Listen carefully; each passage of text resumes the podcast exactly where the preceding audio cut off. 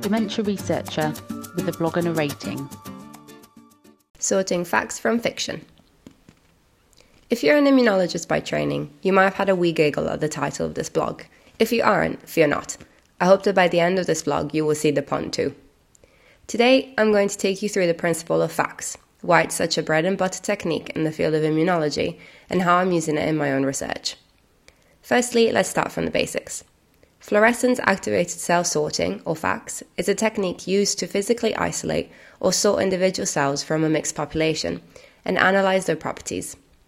Its popularity in molecular sciences is driven by the fact that it's highly versatile, extremely high throughput, and allows a multiple parameter analysis of individual cells in real time.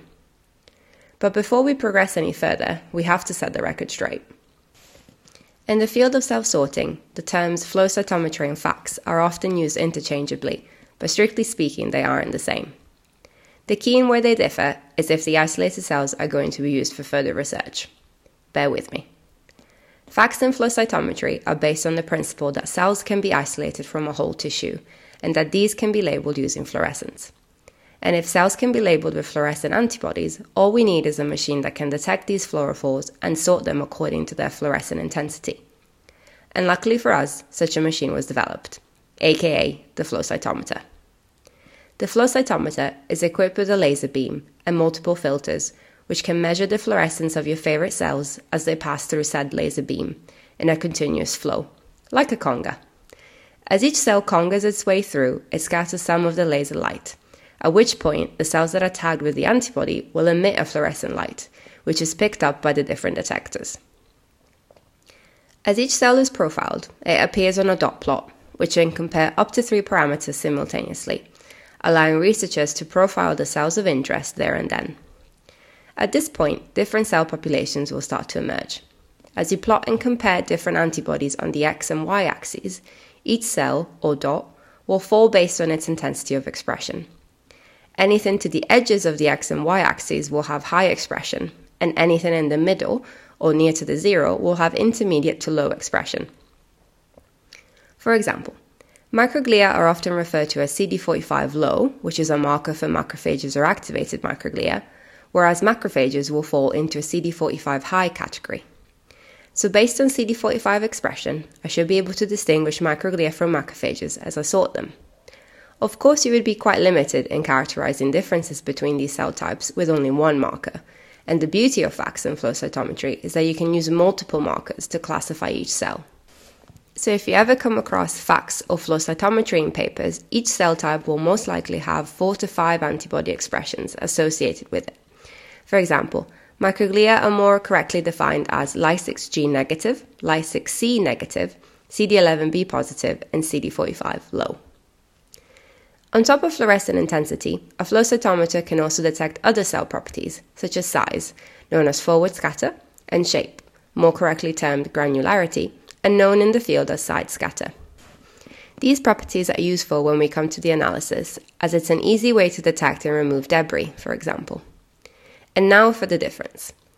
Flow cytometry is used to gather a comprehensive view of a cell or cells of interest in a particular sample, but not recover the cells after they pass through the cytometer. For example, I might be interested in phenotyping the blood of a stroke patient compared to an individual that hasn't suffered a stroke. What I would see with flow cytometry are elevated numbers of monocytes and neutrophils in the blood sample of the stroke patient. If I was particularly interested in isolating the neutrophil population for further study, I would then turn to FACS. Based on the antibodies that I've used to label my neutrophils, an electronic charge, positive or negative, is applied depending on the fluorescence of the cell and sorted in the tube. Recovered cells can be cultured or used in more in depth phenotypic analyses with techniques like bulk or single cell RNA sequencing. And single cell RNA sequencing, or the ability to classify and distinguish cells at a transcriptional level, is exactly what I embarked on by using FACS. In my latest set of experiments, I was interested in separating, or sorting, resident microglia versus infiltrating monocytes following a stroke, and then transcriptionally analyze how these cells are similar and different, with the overall aim of understanding how each cell type contributes to injury resolution. So, for this study, I initially dissected a brain area that suffered an acute stroke I created a cell suspension which is primarily enriched for macrophages, capturing both microglia and monocyte derived macrophages, or MDMs.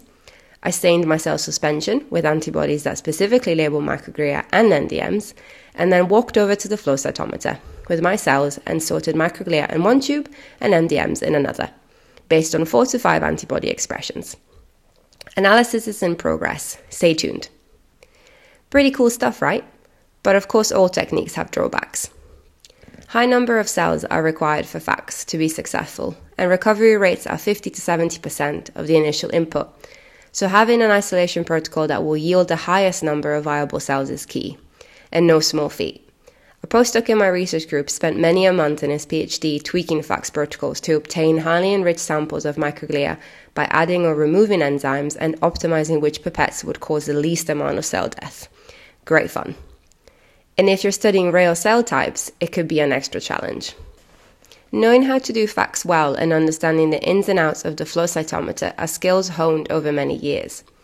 So it will come as no surprise that highly skilled personnel is required to maintain and use the sorters. Thankfully, most universities have designated FACS facilities, overcoming the initial steep learning curve of this technique. And last but not least, by isolating the cells themselves, all spatial information is lost. This might not be such a big concern if you work with blood samples, but if you work in tissues like myself, knowing where different cell types are located and how this might change following injury is part and parcel of understanding disease etiology and injury resolution. A technique that can help us supplement what we learn from FACS or flow cytometry is immunohistochemistry, as this technique preserves spatial information, but is instead limited in depth when it comes to phenotyping cells primarily due to the lack of available antibodies and because this type of staining is a much lengthier process. Whilst a FACS experiment could let you profile 10,000 cells in less than one minute, with as many antibodies as there are colors, staining that many cells with immunohistochemistry would require weeks. Hopefully, you're still with me, but if you're after a short and sweet summary, here goes. Both flow cytometry and FACS are irreplaceable techniques that enable researchers to measure and characterize multiple cell parameters by using specific antibodies tagged with fluorescent dyes. FACS has an added degree of functionality, allowing the researcher to sort a biological sample to physically collect their favorite cell of interest for further awesome analysis. Thank you for listening. Join the Dementia Research bloggers and share your own views.